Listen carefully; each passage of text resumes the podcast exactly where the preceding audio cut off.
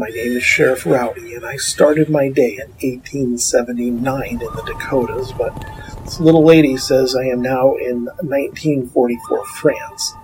She's being chased by these men named Nazis. It's like they got the devil. Well, she needs a good partner, and I'm not one to leave someone to fight evil alone. Get the rip roaring adventure of Cowboys versus Nazis at mythmart.com or Amazon.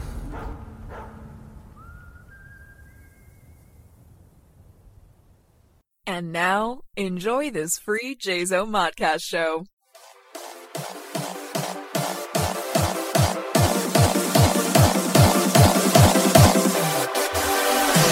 Carry on my wayward son. There'll be peace when you are gone. Lay your weary head to rest. Don't you cry.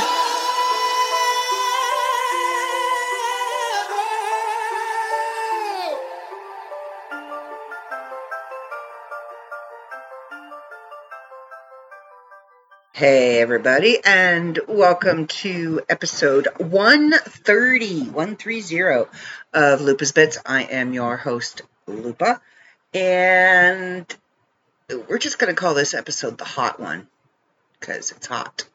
Summer finally hit. It is the 21st of June, the first day of summer, and it's actually hot.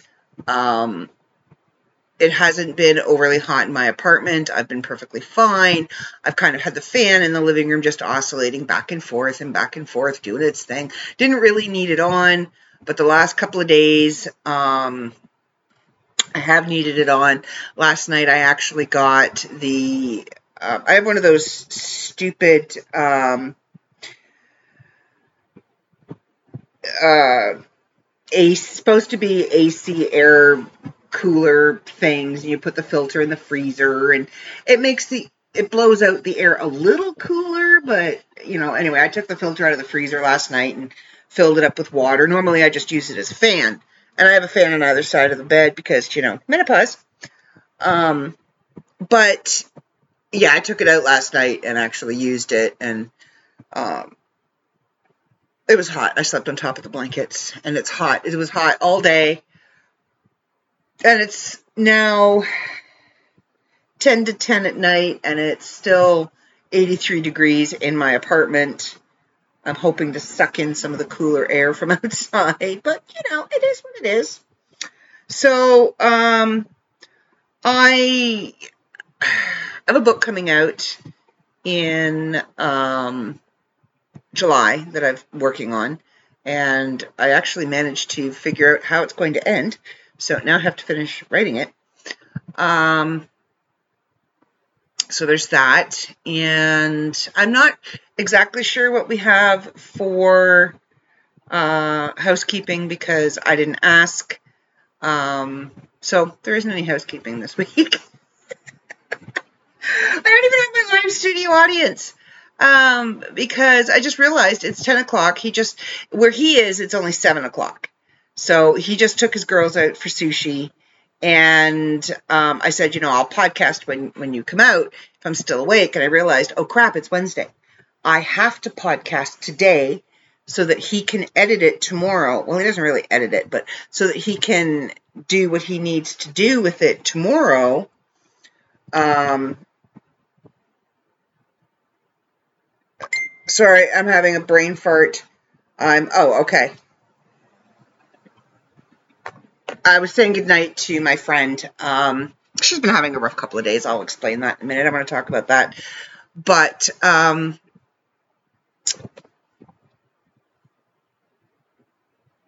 what was I? Oh, yeah. So I realized like I need to podcast tonight.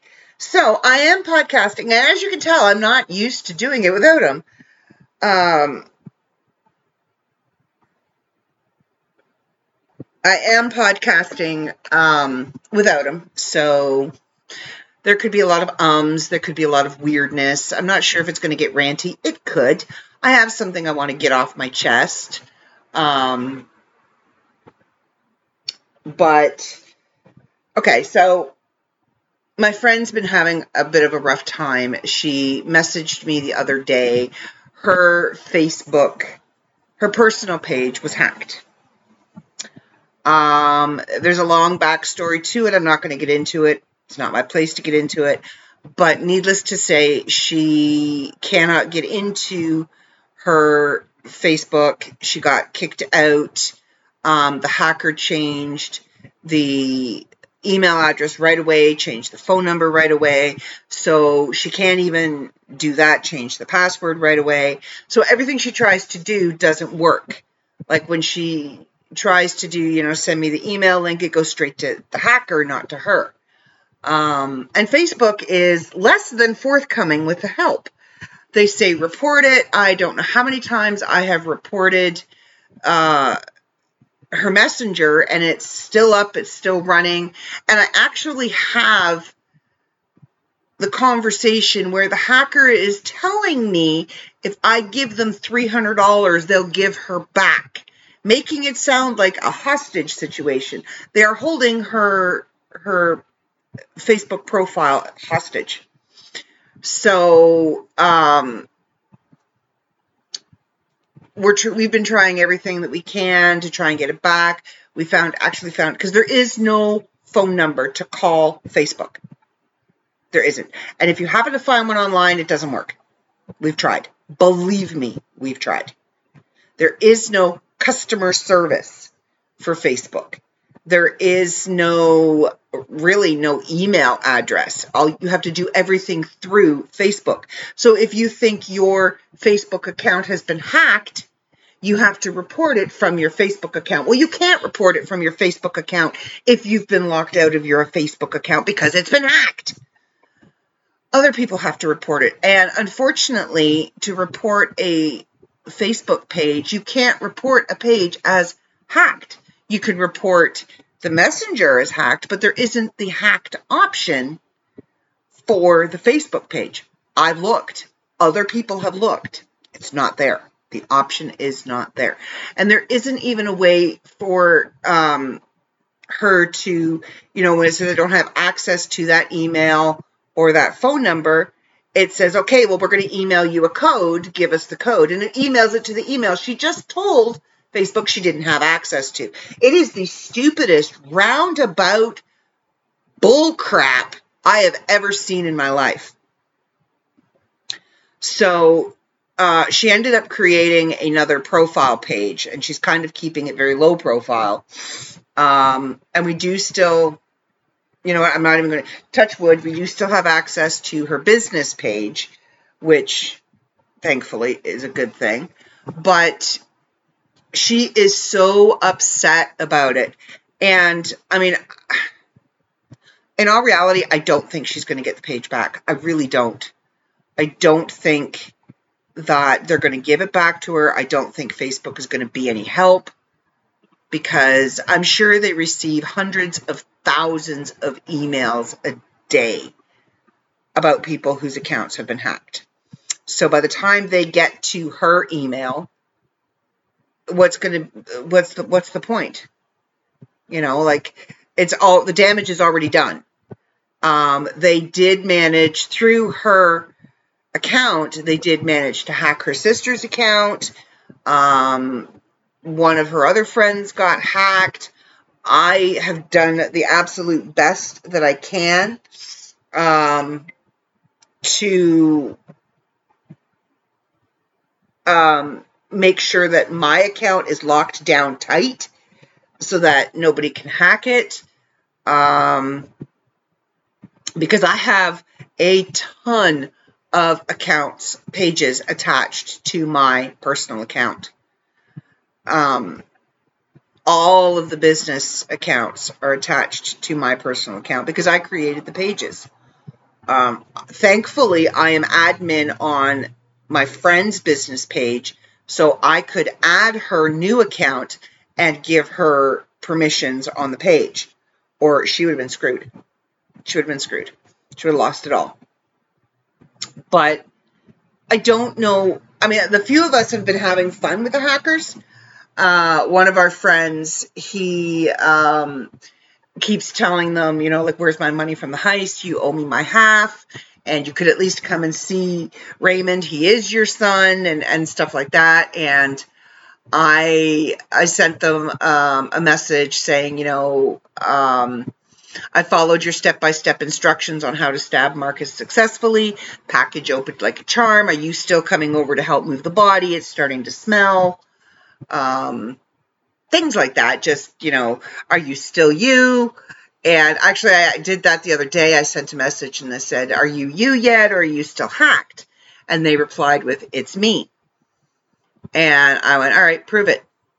Crickets. Dead silence. Didn't say nothing back. And I even flat out told them, like, I don't understand what you're expecting to get from hacking this person's account. Every one of her friends are broke as shit. We are all broke people. We have no money. So you're not going to get anything. The best that's going to happen is that you're going to hack our credit and improve it.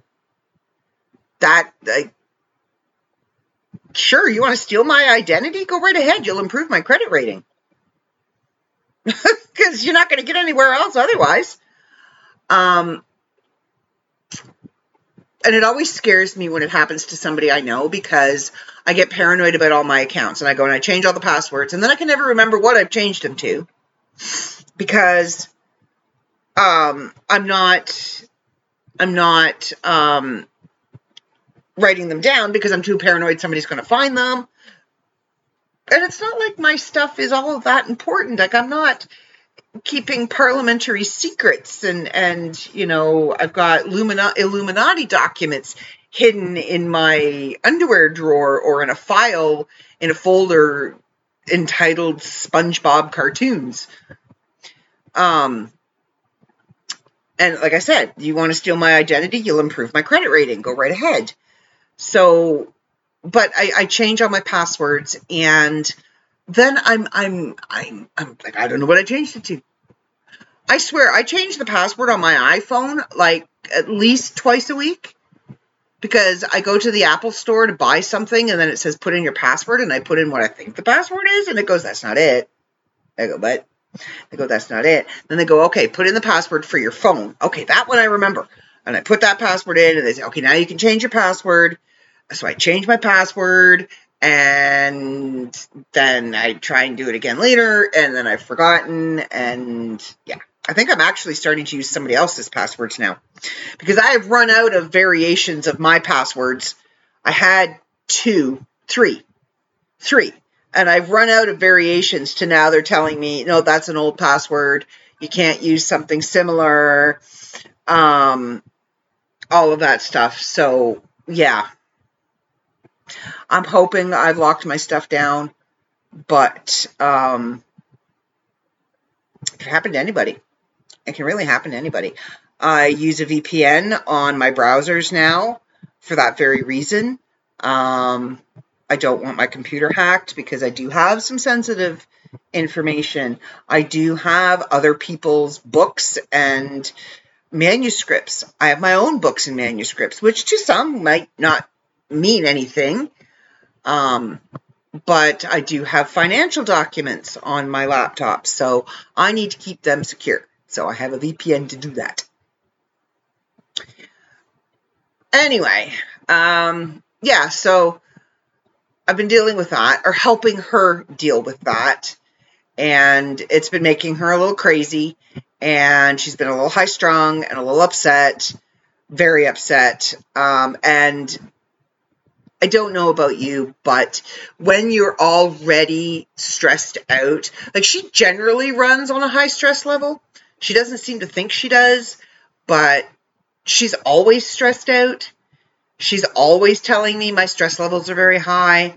So that something like this just throws her over the edge. And I have to talk her off the ledge of whatever building she is going to throw herself off of. Um, and then when you're already in that state and you try and do something else and it doesn't work, it com- compounds it by a thousand. So, yeah, it can get pretty ugly. It did get pretty ugly. Um, but and I tried to write today and it just I did manage to finish the chapter that I was working on. I was hoping to at least finish that chapter and get most, if not all, of the next chapter written today because I kind of have a timeline of of how I want to do this. You know, I I am a very once my brain gets going, once I get on a roll, I, I'm not, and I'm seriously, I'm not bragging, and I know some writers struggle to even put out a thousand words, but I can sit down and write about 2,500 words in an hour and a half to two hours. Easy. So for me to actually dedicate a day to writing, I could put out between five and 7,000 words. So the way that the story is going, I am very close to the end of the story. It's only going to take about another maybe 15,000 words. So at 5,000 words a day, that's three days of solid writing. That's it. But I need to sit down and not be interrupted with helping other people. I need to shut out everybody else's problems and everybody else's drama and everybody else's situations and basically turn my phone off and just write. And um, the only problem with that is I don't get to spend a lot of time talking to my boyfriend because he's 3,000 miles away. So the phone right now is our only connection. And I actually had a nightmare last night that I lost my phone, that I, I had put it somewhere and I couldn't find it. I didn't know where it was. And I was freaking out because that is the only way I have to communicate with my boyfriend. Now, granted, in real life, yes, I could get on my laptop, I could pull up Messenger, and we could talk that way, but I was freaking in my dream because I had lost my cell phone. So I couldn't get a hold of him. I couldn't talk to him. And I was a mess. So I don't like turning off my phone because when I do, something bad happens. Um, and I think this all stems from the death of my dad.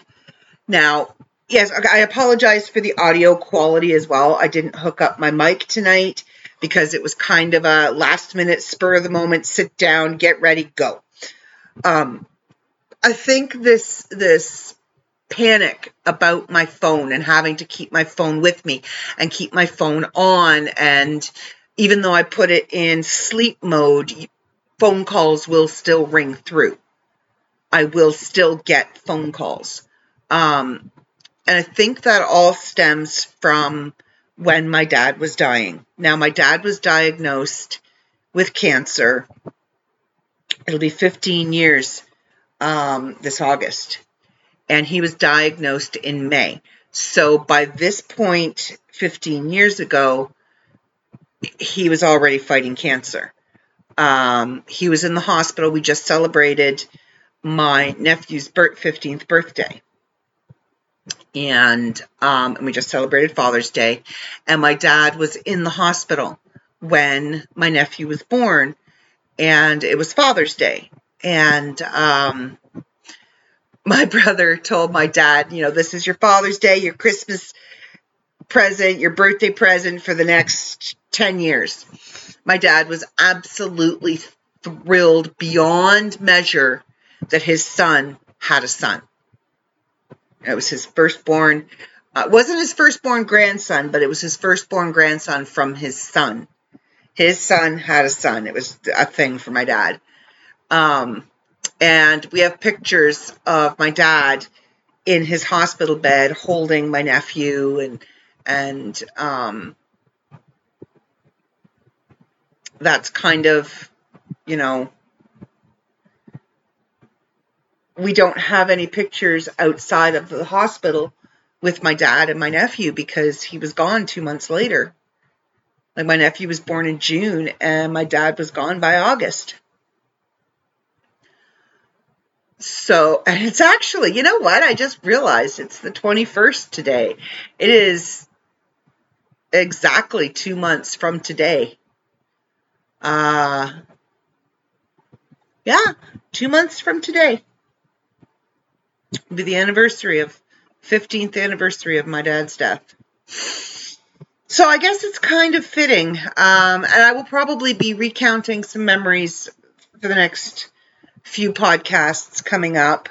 Um, August is usually, if you've been listening from the beginning, you know August is usually a difficult month for me, and there are a lot of uh, tearful moments as I talk about my dad. And I experienced a situation, a very good, it was a very, it was, it was a, a, an emotional moment, but it was emotional in a good way this weekend. I went to my mom's this weekend.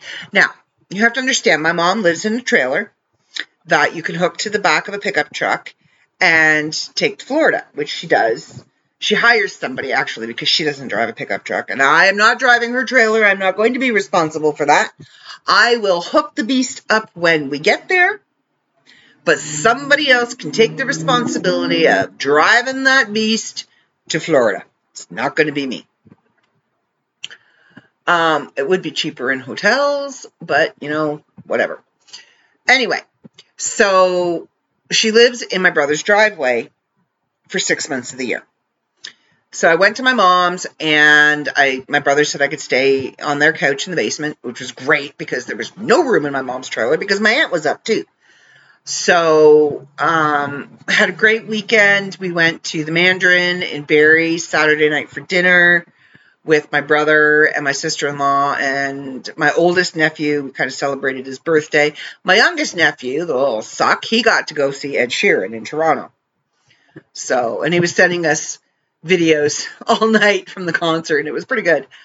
Um, and I hung out with my aunt. So Friday night, I hung out with nephew, youngest nephew, number one, uh, Bug, and um, we kind of just sat around outside under the gazebo and and chit chatted. My brother got a call, and no, he didn't.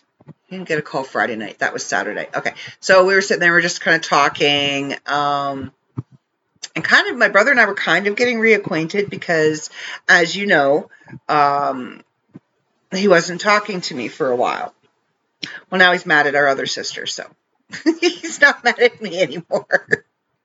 well, he's not really mad at her. They're they're having a difference of opinion. Um, my brother doesn't really get mad. He gets confused. He gets um, upset, but he doesn't get mad, and he get he doesn't understand sometimes. So he distances himself until he can sort it out and come up with appropriate questions that you know, he can ask without hurting and offending the other party. So, um, that was fine. We all went to bed. Hung out with Bug, and then he was off to the concert the next day, and I was, um, I don't even know how to put this nicely. I hate to shop. I really do. I hate shopping, especially when I have no money. Sorry, it's summertime in Sutton. I've waited as long as I can. It's usually a lot quieter by this time of night, um, but it is what it is. Anyway, uh, I hate shopping. I go in, I get what I need to get. If I'm looking for something specific, then, you know, I'll look through the aisles. The only store that I actually like going aisle by aisle is the dollar store. I love doing that in Dollarama, Dollar Tree. I love going aisle by aisle because you never know what you're going to find. You always find some really cool stuff. So I hate shopping. I really do. And I hate shopping with my mom and my aunt because they have money and I don't and I wish I could keep up with them, but I can't. So, and my mom didn't actually have any money this time around either. So, two of the stores we sat in the car while my aunt went in, and then the final store I just I needed to get out of the car. I was tired of listening to my mom complain about everything. And I just needed to get out and stretch my legs, so I went in with her, and it was quick. She didn't find what she was looking for anyway. Um, which is good because the store was such chaos. Like Home Sense, come on, straighten out your stores, all right? So we, and we only did it because we had time to kill. Mom was like, "I promise you, I'll time it so that we'll do the shopping and we'll get done quick, and then it'll be time for dinner." That's not how it worked out. So we ended up at the Mandarin, sitting in the parking lot for half an hour, waiting for my brother and his family to show up. So they finally showed up, and we actually got seated right away. We were half an hour early for our reservation, but we got seated right away, and I actually took I called Dave on the phone and said, okay, I'm going to walk you through the buffet because they don't have stuff like this that I've seen in California. So I took him through the dessert buffet first, which is miles of desserts. And then, um, and every dessert you could think of. There was cheesecake, there was chocolate cake, there was butter tarts, ice cream, waffles, pastries, fruit, jello, like any dessert you could think of, it was there. So then there's, you start at the one end, and there's french fries and onion rings and mashed potatoes and gravy and roast beef and pizza and roast pork and um, and then you get to the sushi bar. There's an entire sushi bar. Um, and then there's the salad bar, which you'll get like your your cold shrimp and your cold oysters um, or clams, sorry, your cold clams, oysters, shrimp, um, crab, and you know other normal salad stuff. And then there's the Chinese food, and then um, then there's all the deep fried stuff like the fish and the yeah, it's like a ton of food. So you you I, I rolled myself out of there. I totally put on the bib and pulled myself up to the buffet and went, keep it coming. We ate way too much. So then we went back to my brother's and they brought out um, my sister in law's brother had made a two cornhole um, boards. So we played a couple of rounds of cornhole, and of course my brother kicked butt, beat everybody. Uh, I finally figured it out though near the end of the our the game with my brother. I'd finally figured out how to do it, and I got a couple of cornholes myself. Uh, I had him laughing though because I said, you know, so whoever wins, like if you win all the games, does that make you the grand cornholio, the great cornholio? He thought that was funny. So I think I'm going to make him a crown.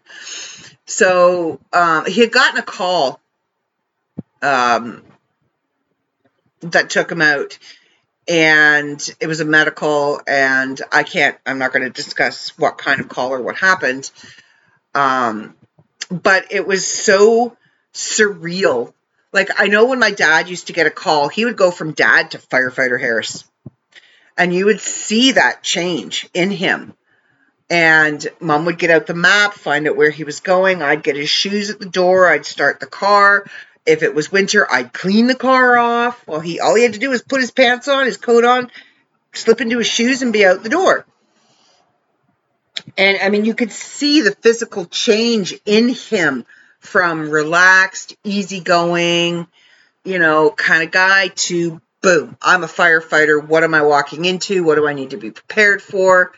Um, you know, was, you could see him getting into that mental state. So when the call came through on my brother's pager, that he had a call. It was so surreal to watch him go from my little brother to firefighter. And like seriousness, and you could see the look on his face. And he already knew what kind of call he was going into. So he's already preparing himself mentally for what he could be walking into and what's going to be going on and what he needs to do. And, and he was gone and I just kind of stood there and went, oh, oh, that's my baby brother. I'm so proud. And, and I really am. And my mom had this box of paintings that my grandfather had done. And my aunt said she wanted to go through it first uh, and choose out, pick out the ones that she wanted. And then um, us kids would get next pick. Well, my brother happened to be over there. I took the box over, and then my brother happened to be there while um, mom, well, they, well, the box was sitting there, so he was kind of leafing through it. and going through it, and he found an award that my dad had been given. I think it was an award or a certificate for one of the courses that he had completed. And I came over to the trailer and it was sitting there. My brother looks at it and he looks at me and he says, What does that mean to you? And I looked at it and I looked at him and I said, Not as much as it means to you. And my brother's like, Well, I kind of hope that I'm going to have one of my own one day.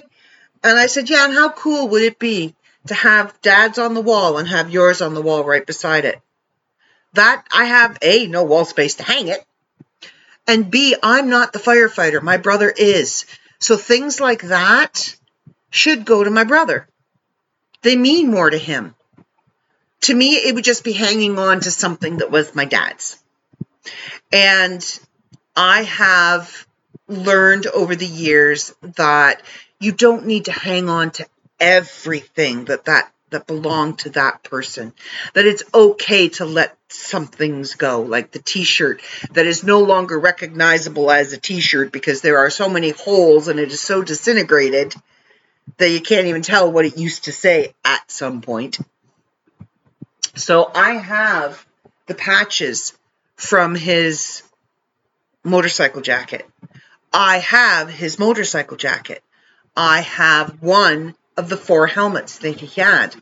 And I have the helmet that doesn't have the number that he had for the rest of his, career. Um, I have the number when he we moved to Port McNicoll. My dad joined the fire department in Port McNicoll, and he was given the number eleven, and that was the number on his helmet. Now, every so every after so many years, they have to retire their helmets, and they get to take them home. So my dad had a collection and it's funny because he had four of them when he died, and we each got one. So I ended up taking number 11 because when we moved to Port McNicoll, it was right after my mom and dad got married and we became a family. And then my sister was born, and my sister was the link that connected all of us, that connected me and my dad together was through my sister because she shared my blood and she shared my dad's blood because, you know, we shared mom's blood. And then my brother solidified that.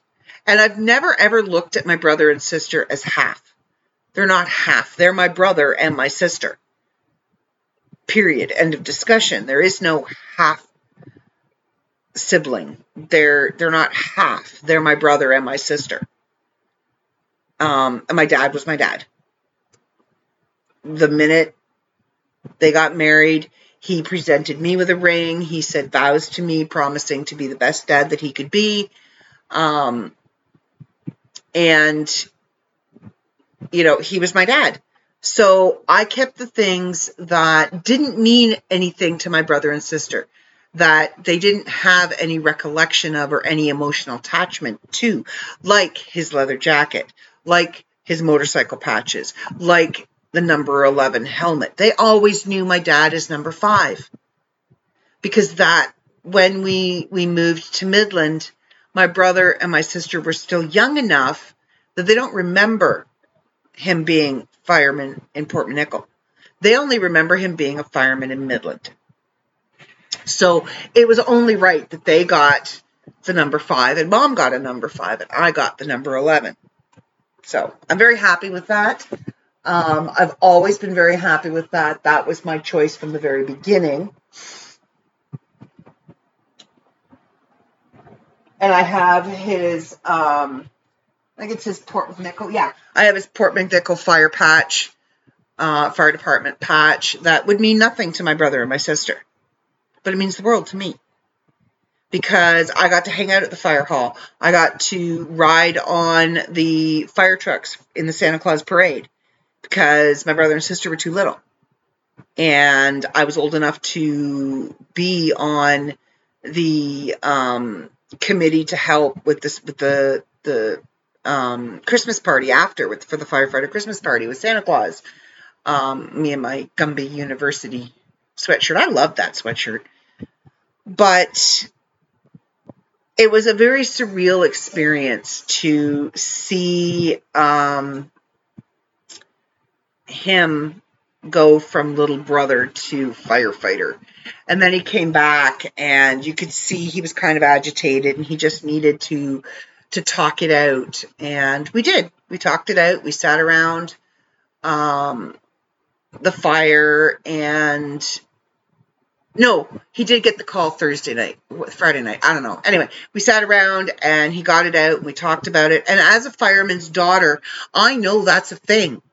That when they come home, especially if it's like a loss of life or something, they need to talk about it. They need to get it out. They need to verbally vomit what they just experienced so that they can let it go. It's it's almost an unloading, an unpacking of everything that they just went through, all of the adrenaline and the training and everything that they had to do, and they need to unpack it and share it with the people they love the most. And then they can deal with it. And I remember as a kid, there was a few fires that my dad would come home from, and I, to this day, still don't know what they were about what happened, but he would kind of take mom by the arm and lead her upstairs, and they would go into the bedroom and lock the door. And um, mom would come out a couple hours later and tell us, you know, dad's having a nap, leave him alone, you know, go and play, go and do whatever. Um, there was one particularly bad one that he just he came home and just fell into my mom's arms and cried and that was um, the night he had to cut a friend of mine um, out of a car that she was trapped in, and she died in his arms. And it was very hard for him because A, he knew her, B, he had a daughter the same age, and there was nothing he could do for her. He did everything he could do. All he could do was hold her and comfort her while she died. And it was very hard on him. And I imagine things like that are very hard on um, firefighters. And I was telling my sister in law that there was a magnet on our fridge that had a 1 800 number on it, uh, crisis line for family members of firefighters and police officers that we could call 24 7 if we needed to talk. And I asked my brother, I said, So do you, do they still have that crisis hotline? And he said it's something different now, but yeah, he's got the number on a magnet on his fridge for his family to use whenever they need to. Um, I did tell my one nephew, my youngest nephew, don't watch Backdraft. And he's like, why? Just don't do it.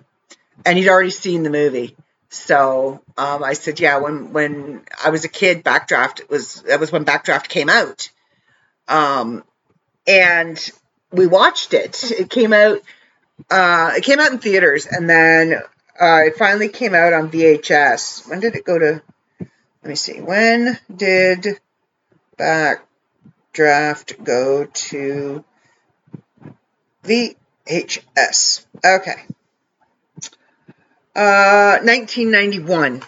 So I was 19 when it came out. And um, it was a very hard movie for me to watch. I burned up that 1 800 number like nobody's business. Um, because I asked my dad when it came out on VHS, we all got together at the house and we watched it. And I was 19, so my sister was nine, my brother was seven. And um, I don't think my brother would remember. My sister might remember. Um, and I, I asked, we asked Dad, is that what it's like? And he says, yeah, that's exactly what it's like. That is exactly what a backdraft is. That's what happens. And we're like, oh shit. um, no, you don't, you need to stop doing that now. And um, every time he'd get a call, we would panic. And mom would call me because I was living on my own by that point in time. I had a one year old child. And uh, mom would call me. Dad's got a fire. I'm like, okay, I'm here. Let's talk. How's it going? And I would talk to her until dad came home. and sometimes we'd fall asleep on the phone because it would be, you know, three, four, five hours, six hours. Um, and now there's like apps and things so the wives know where the husbands are and they know they're either still at the fire or they're back at the hall and they're safe. We didn't have that. We had no way of knowing until dad came home that he was okay. And the biggest fire that he went to was the church fire they still talk about that fire to this day. Um, let me see. When did St. Margaret's Church in Midland burn down? When was that? That was 1986. Christmas Eve of 1986. And it started at 4 in the morning. And um, it's kind of funny. Crazy lady across the street thought that um, they were creating demons, something like that, at the church. So um, she set it on fire. And out my dad went Christmas Eve morning. Off he went. And this was a big church. It was in the center of downtown um, like a couple of streets up, huge Catholic church with the the bells. You know what a Catholic church looks like? Huge Catholic church. And we lived on the other side of town. But when you stood in my mom and dad's bedroom, you could see the flames and the smoke from the fire. It's like, holy crap.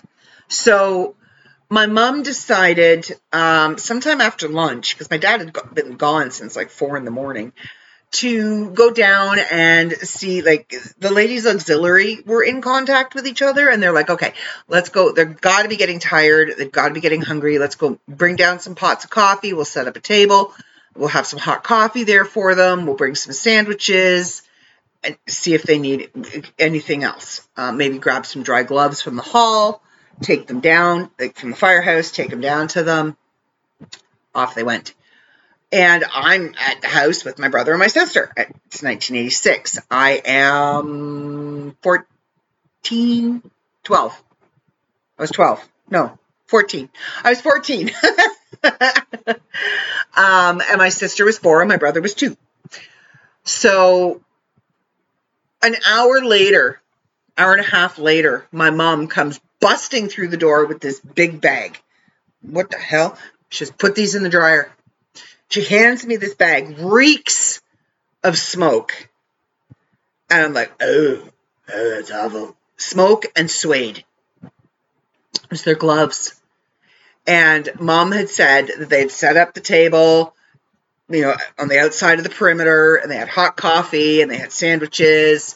And they noticed that the guys were walking up and just kind of looking at the coffee pots, and their shoulders would fall and they would kind of walk away. And finally, um, one of the other women's like, "What is the problem? Why aren't you getting hot coffee?" Their gloves were frozen. It was Christmas Eve in 1986 when winters were cold. We had snow in December back then, and their gloves were frozen solid so they couldn't even hold the cup. They were frozen in the shape of their axe or the hose or whatever it was they happened to be holding. So my mom and a few of the other women gathered up, went to the firehouse, got dry gloves, brought them back, gathered up all the wet ones, and dispersed them amongst the houses for the of the ladies' auxiliary. So my mom brought me in a bag, and I was load after load into the dryer, drying the gloves into the dryer, drying the gloves. And then she would come back about 45 minutes later because she'd know a load would be done. And I would hand her the dry gloves and she would bring me more wet gloves. And we just kind of kept that going all day. I have goosebumps telling you this, by the way. So at the end of the day, I think it was about five o'clock, six o'clock maybe. Um, my dad came home, the fire was out. And we had a lovely dinner with my grandparents now, the running family joke was that my dad never wanted to have dinner with my grandparents because every time my grandparents came, for the weekend or came for dinner, my dad got a fire call and he would have to leave. So the running joke was that my dad didn't want to have dinner with my grandma. Anyway, so we have dinner and it's Christmas Eve, so we have specific shows on TV that we wanted we watch as a family. And one of them was uh, Red Buttons Happy Hobos Christmas special. So we had just curled up on the couch. I was snuggled into my dad, and we were going to watch this and then go to bed. And I looked up at him, and I don't think till the day he died he ever forgave me for this. I looked up at him and I said, Wouldn't it be funny if the fire started again? And he says, First of all, he glared at me, said, No, that would not be funny. But it has been out too long now. It's not going to start up. No sooner were the words out of his mouth and his beeper went off. The fire had started again. Because what had happened was the church had collapsed in on itself. So the water wasn't actually reaching into the basement where a lot of the dry timber was. Sparks had fallen down and ignited and had smoldered for several hours and had ignited the wood and was now fully engulfed again. Off he went. But that didn't stop him from getting up at the crack of dawn. He was gone most of the night. That didn't stop him from getting up at the crack of dawn with us kids on Christmas morning and making it the best Christmas morning. You know, we always had amazing Christmas mornings with dad. We would get up, we would open up our stockings, dad would put coffee on, the adults would have coffee, us kids would have chocolate. Um, we would have the orange that was in our stocking. And then mom had a rule we had to eat something before we opened the presents under the tree. We called it opening the tree. So we would open up our stockings, and there was always like some really good toys with your stocking to kind of hold you off. Like I always got like a new Barbie and a bunch of new Barbie clothes, and as I got older, it was like makeup, you know, the latest CD that I wanted, um, my my rabbit fur mittens. There's actually a picture of me in my red and white striped onesie. I am about 14, 15 years old and I'm wearing my red and white striped Christmas onesie. And it even had the flap in the back so that I didn't have to like unzip the entire thing and take it off to pee. Had a flap in the back that I could just drop it down and pee. It was great. I loved it. Absolutely loved it. There's this picture of me, hair in seven, like curly as curly could be, um, with my rabbit fur mittens on and my box of turtles. I love turtles, and I would always try and steal my grandma's but I got my own box that year. And then we would grab a piece of toast. The adults would kind of collect themselves, have their coffee, and then we would sit and we would open the tree. Now, opening the tree usually took two to three hours because my mom was very big on giving each person attention as they opened their gift. So, you know, you would get your gift, everybody's watching you while you open it. You find, okay, this is from grandma, this is from Auntie Kathy, and you'd open up the gift and you'd show everybody and go, oh, pictures would be taken, and you'd be like, oh, yay, great, awesome, I got a pair of socks, woohoo, and you'd put it aside, and the, the next person would get a gift and open their gift. So it would take quite a while. And as our families grew, that particular tradition got modified um, over the years to kind of keep it going. Um, and then we would do big breakfast, and dad would make bacon and eggs and sausage and hash browns and toast and pancakes and um, mom would mix up well she would mix it up the night before she would make the christmas punch which us kids would always steal at least two glasses of. Um, the adults would get giddy by because by the time we finished opening the tree, it would be like 11:30, 10, 11 o'clock in the morning because we were usually up at like seven. So we the rule was we weren't allowed to wake up mom and dad until we could see daylight. So as soon as the sun started coming up, they were up. We were getting them up. So we would have big breakfast, which would be around brunch. And then the adults would start drinking the Christmas punch. And we would have what grandma would call nibblies for the rest of the day while they got the turkey in the oven and they started getting all the preparations ready for the big dinner. And nibblies consisted of like Polish sausage, cheese, crackers, um, veggies and dip, shrimp ring, um, piggies in a blanket, like the sausage pastries, um, bagel bites, stuff like that. Yummy stuff.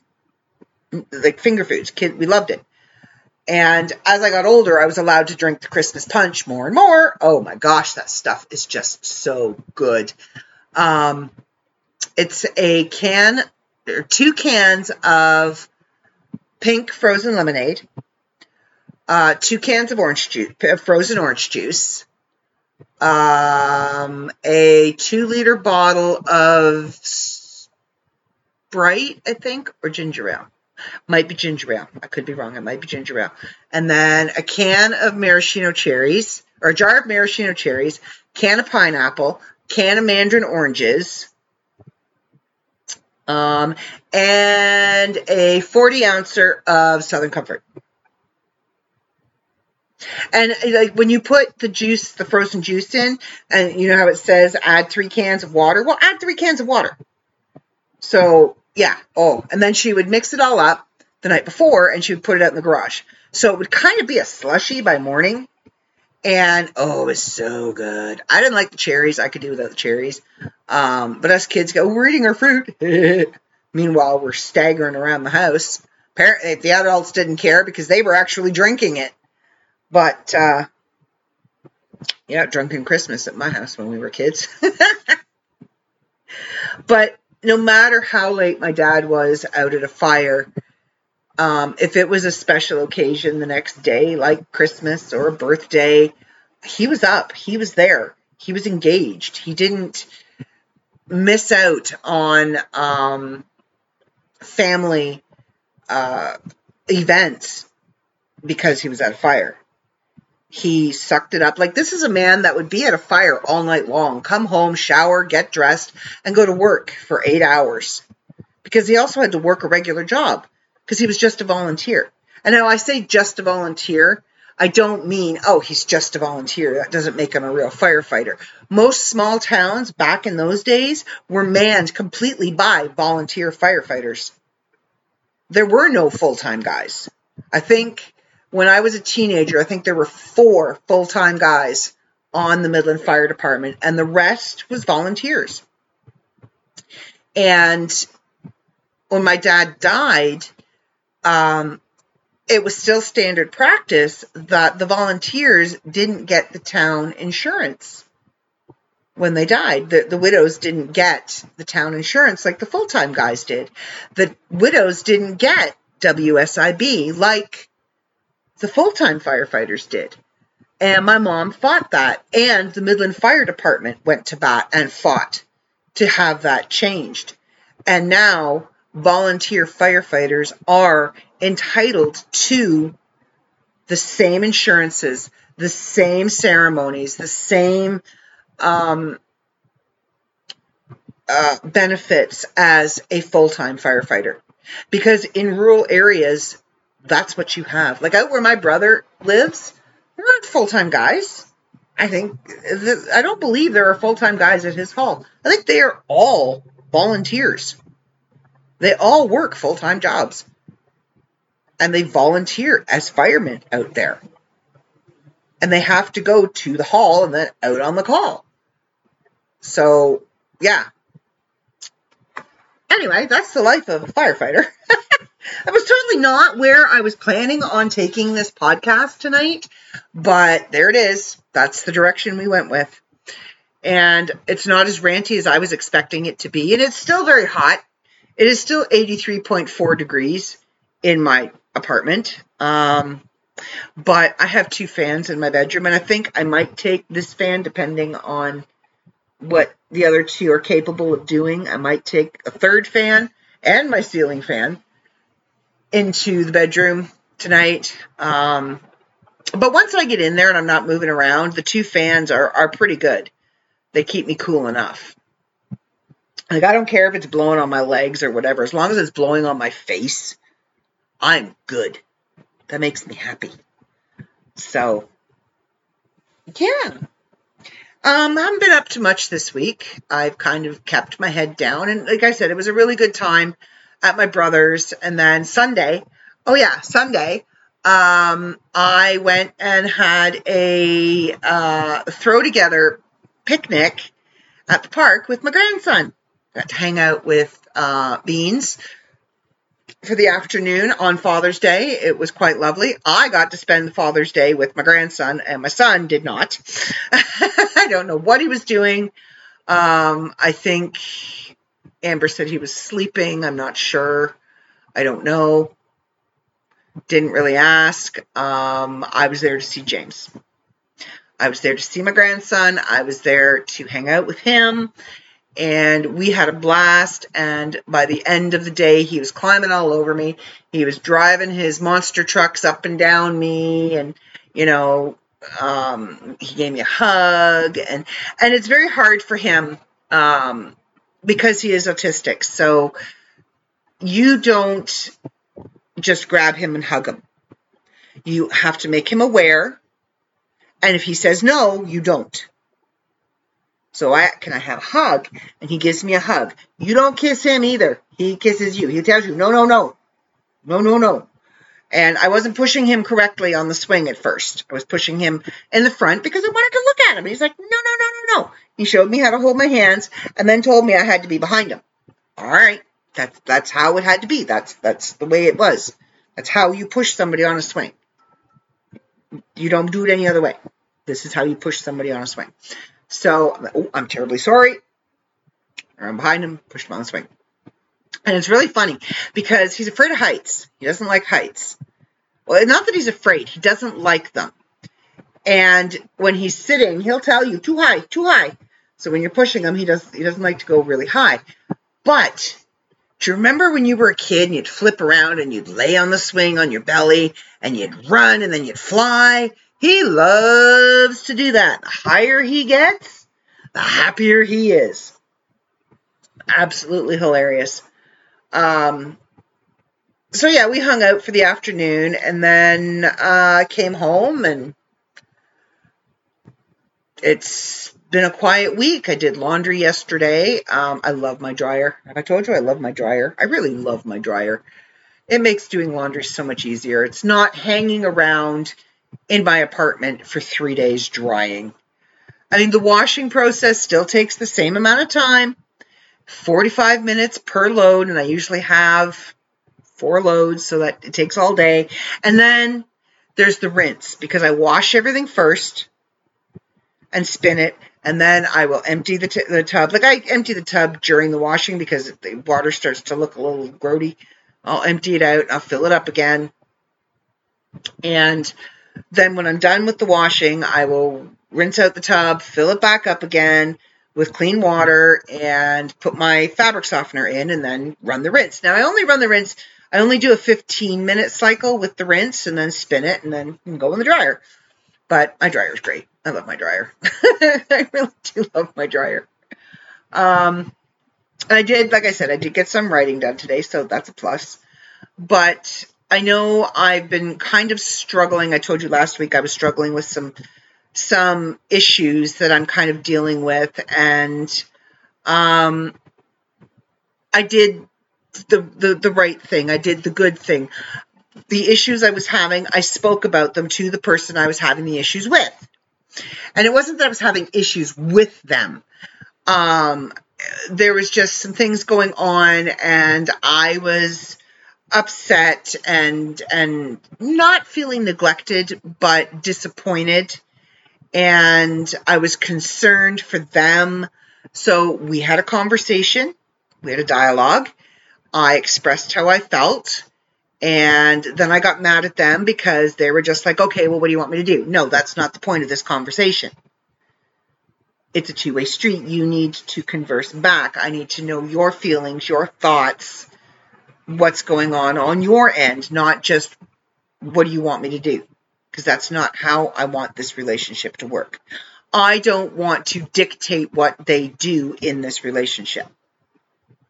They are a person with thoughts and feelings and actions and and ideas and emotions all their own. So no, that's not how this is going to work. And then I got a little upset the other night um, because it happened again. And I expressed to him the next day, yes, I was mad at you. Yes, I am kind of angry at you. But we came to a solution. And I think that moving forward, this solution will stop a lot of that. Um, there will be no more disappointment. There will be no more frustration because we will do the one thing before the other thing happens. And then, you know, that'll be that. So that's what you're supposed to do in a relationship. If something is bothering you, you don't just ignore it. You don't just pass it off. You don't just just let it slide. You talk to the other person. And the other person might see it as something small and trivial, but yes, it is small and trivial right now because we're talking about it. If we don't talk about it right now, eventually it's not going to be so small and trivial, and it might just be that straw that breaks the camel's back and that and ends the relationship. And I don't want that to excuse me, I don't want that to happen. So if you are in a relationship, whether it's a friendship or a family relationship, and something is bothering you, go to that person and talk to them and say, hey, look, this has got me confused, or this has me upset, or you said this and I'm not quite sure I'm understanding it correctly. Could you explain? Can we talk about this? And talk it out. Work it out. Catch it before it gets to be something big. If it's something small and the other person can go, oh, I'm sorry. Okay, yeah, let's do this. Or, or no, I meant that. Before you let it fester. Because I'm a festerer. I will hang on to something and I will overthink it and and and overthink it and tear it apart and then overthink it again and then look at it from a different side and add to it and then overthink it again until I think myself into a really big issue out of something very small. That was never meant to be a big issue. That could never that, that didn't have to be a big issue to begin with. So yeah talk things out if you have a problem, if something is bothering you, whether it upsets the other person or not is irrelevant. If it upsets the other person, okay, well, you need to talk about it. You need to get it out there and work it out. Don't intentionally hurt the other person's feelings. Like, don't be a dick about it. There's no need to be a douche. But talk about it. Say, hey, look, I'm not really feeling this this new realm of behavior. And it's kind of upsetting me. I'm kind of worried about it. Um I want to talk to you about it. I want to make sure you're okay. And and what can we do to put you in a better place? And I know that sounds very patronizing and very analytical, but use your own words. Don't use my words. So, anyway, that is your words of wisdom for today. Um, Freaky Friday. We're going to do a little bit of Freaky Friday today because I had something freaky happen the other night. So I bought these um, solar lights. And they're to kind of they're they're supposed to be outside and you're supposed to put them in your like trees or whatever and they look really pretty. Well, I haven't actually hung them up yet because I wanted to make sure they were going to work. That where I had the solar panels sitting, they were going to get enough light and they were going to work. So I'm lying in bed the other night and this, this flashing is catching my eye and I'm looking and the one set of solar lights, it's dark, okay? I have it on video. It's dark. It's nighttime. There are no cars going by. There's no clouds. There's nothing blocking the street light.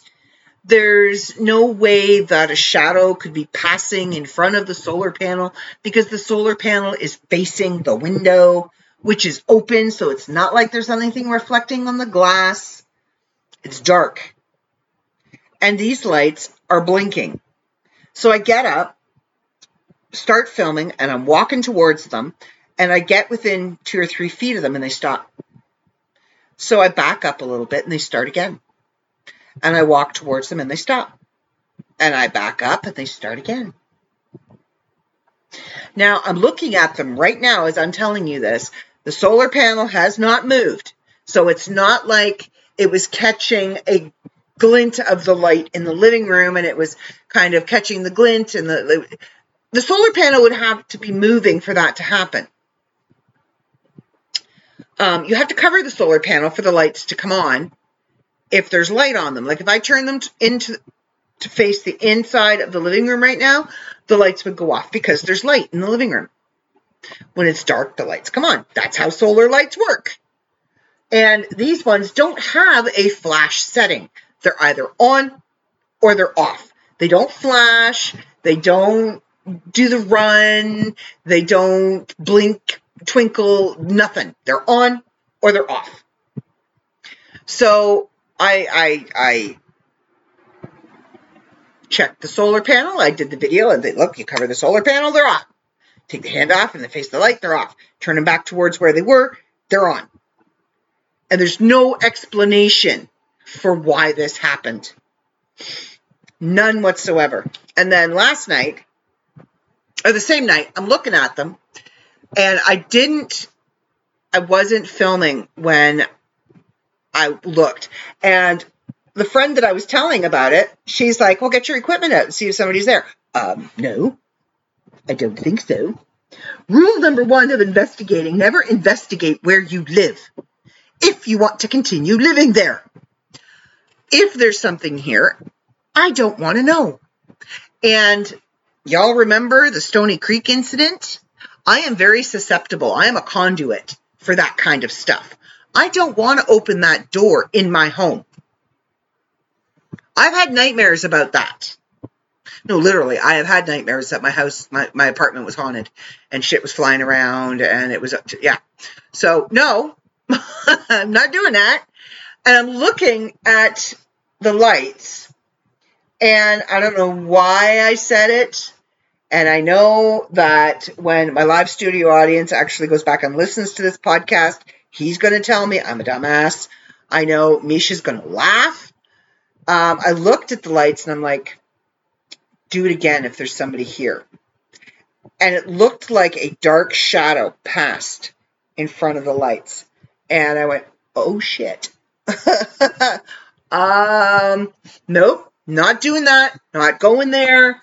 Um, I got up the next morning and you bet your bottom bippy I saged all my windows, all my doors, and cleaned and cleansed and everything. And yeah, mm-hmm. No, you don't investigate where you live. You don't open that doorway because even if there's nothing there, just by investigating, just by calling out to those beyond the veil, you're opening a door. You're putting out a beacon to say, hey, I'm talking to you. Come talk to me. And it could be a ghost up the street. It could be a negative energy in the land across the road. They're going to notice that beacon. It's like a flashlight in the middle of the dark. And they're going to come. Once you open that door, you don't know where they're coming from. They're going to come. And I actually had a discussion the other day, yesterday, um, about what a ghost is and what a spirit is and what a haunting is. And we both kind of we agreed on some stuff but we both had very vastly different opinions. They didn't believe that the soul stayed. Now i can't speak to the soul but i do believe the spirit which could be the soul of the person could be trapped here. That they either make the choice to stay instead of moving on, ascending or descending, whatever they believe, or they're forced to stay by either the family that lost them or they don't know they're dead or some traumatic event has chained them here um, and they just get angry over time. And I don't think if you're an asshole in life, I'm not entirely sure you're not an asshole in death. That you can, especially if your spirit is trapped in this realm, if you haven't crossed over and you're still interacting with the physical realm, I don't think your personality is going to change because you haven't crossed over to learn and and to get that higher meaning you're still stuck here with what us grunts on the ground are experiencing. So I think that could make a spirit bitter and angry and violent. And if you were bitter and angry and violent in life and you're still here after death, you're still going to be bitter, angry, and violent. Um, I also believe in land energy and and ancient energies in general, not that have never been human, that are neither human nor demon, um, just negative energy. I also believe in large quantities of positive energy too, but you don't really have much interaction with the positive energy because it's positive. It stays out of the way, it does good things. The negative energy, which is what I experienced, it was negative land, it was a land spirit, if you will, that um, possessed me, for lack of a better term. That's what happened when I was in Stony Creek. And if you want to listen to that episode, it's called um, So I Have a New Friend. You can go and listen to my experience. Um, there are witnesses to the events that occurred. There are people that um, were participants in helping me to get out of the possession. Um, and it did as they as, as they tell you it does start as an oppression and then moves to the possession. And it was not an experience that i care to have ever again. Um, i am very very very careful. And and saying what i said the other night looking at the lights and and kind of almost challenging like and seeing that dark shadow it that was a very quick yeah, stop it. Snapped me right out of what am I doing? Because I am here alone, which makes me vulnerable to begin with. Yes, I am in my home. Yes, I am protected because I'm not an idiot. My home is my sacred space. That is my sanctuary. That is where I talk to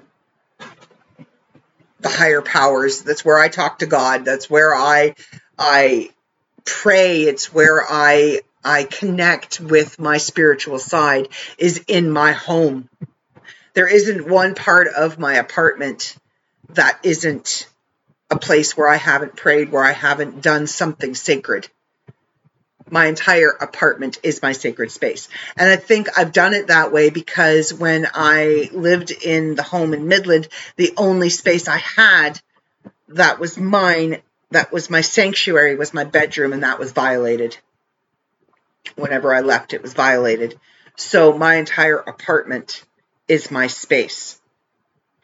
Any negative crap that you have will be left on the outside of my door because i have spelled my door to be as such nothing negative will get in my door my windows are sealed metaphysically, of course, because it's summer. I'm not keeping my windows closed. But my windows are sealed. Nothing is coming in.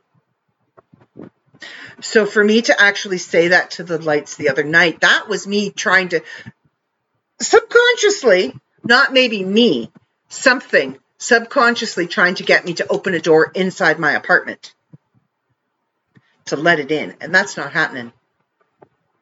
So, yeah, the next day I reinforced everything and reinforced my own personal shielding and my own personal protections. Um, and I'm going to do it again tomorrow because I'm talking about it tonight. But yeah, don't ever investigate where you live. Now, yes, we have investigated Misha's house because when we first went to look at the house when she was thinking about buying it, or no, just after she bought it. I think it was just after she bought it um, there was a very negative energy in the house, and it traveled through the heating ducts. and um, it was nasty. It was nasty, nasty, nasty, nasty.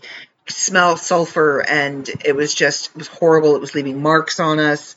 It was tormenting the children. So back then, and I mean, we're talking 18 years ago, maybe 15 years ago, 14 years ago, a long time ago. Back then, we were working with the knowledge we had then. Um, the best we could do was trap it in the basement and then seal the door. And the only one that could go downstairs into the basement when the sub pump wasn't working, um, when the fuse panel wasn't working, was me. Uh, because I was the one that trapped it, so there was enough of a healthy fear between me and the dude. We call him the dude. That, um, for the most part, he left me alone. Uh, every now and again when I would come up the stairs from the basement, he would grab onto my ankles. He would try and pull me back down. And I mean, I'm going up those stairs like a bat out of hell.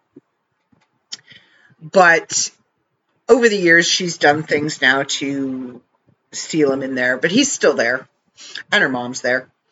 And that's what she said. Like, you know, I've investigated my house. I'm like, yeah, but we've locked the dude in the basement and we know your mom. So those are the things that haunt your house. You know, one of them's your relative, the other one's been there since you moved in. Um, there was a gentleman that lived in my apartment. Uh, and how I got the apartment is because he died in my bedroom. So, no, I don't want to open that door. Thank you very much. I'm good. so, yeah, no, I'm not going to be investigated. There are numerous places on the street when she comes to visit, if we want to investigate, there are enough places in the area, the entire street is haunted, that we can investigate. We don't need to investigate my apartment. Thank you very much. Not going to happen. So, yeah, don't ever investigate your own house. Now, if you have things that are happening, um, fine, call a professional. If you are a professional and things are happening in your house, you're not doing the job right really. If you've got paranormal activity happening in your house and you are a paranormal investigator with some street cred, with some experience under your belt, what are you doing? You're not protecting yourself because you're bringing that shit home. You're not clearing out your house because this is supposed to be your safe space. And it really used to bother me on a specific adventuring show when the guys would talk about stuff happening in their houses and how um, their marriages have broken up because of what they were bringing home. What is wrong with you? If you are in this line of work, then you know there are things you need to do. If you are a Christian, you bless yourself with holy water, you wear your cross, you do your prayers, you surround yourself with white light, to protect yourself when you are going on an investigation. You have a priest come and bless your home. You cleanse your home. If you are an alternative, you cleanse your home. You use sage. You cleanse your home. If you are an alternative, you ground and center and you shield yourself before you go into an investigation. And when you come out, you do the exact same thing. And you take the sage and you cleanse yourself and you leave it all behind. You don't bring it into your home. So if you are a paranormal investigator and you have any experience at all and you have done any research at all, and you have stuff going on in your home, you're asking for it. You're bringing that on yourself. Because you're allowing it to happen. You know how to get rid of it. You know how to remove it. If you're just doing it to collect evidence, then you are doing it wrong. You are in the business for the wrong reasons. People go into paranormal investigating to help people, to find ways to remove the entity from the home so that that family can sleep in peace, can enjoy their life in their home. And if you're doing it just to collect evidence and be famous, you're doing it wrong and you need to stop it. Okay, that's enough lecturing for tonight. Um, I am going to wrap this up and bid you a good day. Um, as I say on my Lupa's Bits, the TikTok, go have yourself a no pants, no bra day. If you have to go out into the public, put on a bra, put on pants, at least put on pants. They frown on that. Um, but just have a day. And remember, you know the rules. Be kind and don't lick shit. All right, everybody. Until next week. See ya.